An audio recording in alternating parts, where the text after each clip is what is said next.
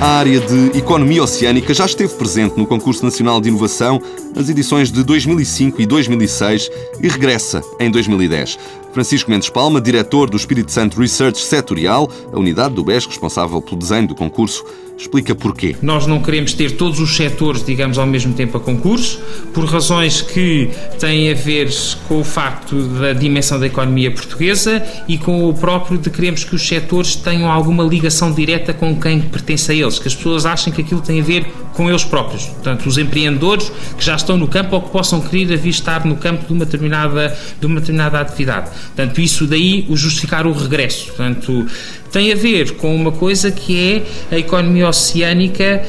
um, baseia-se na existência de um recurso que é o mar, um recurso que,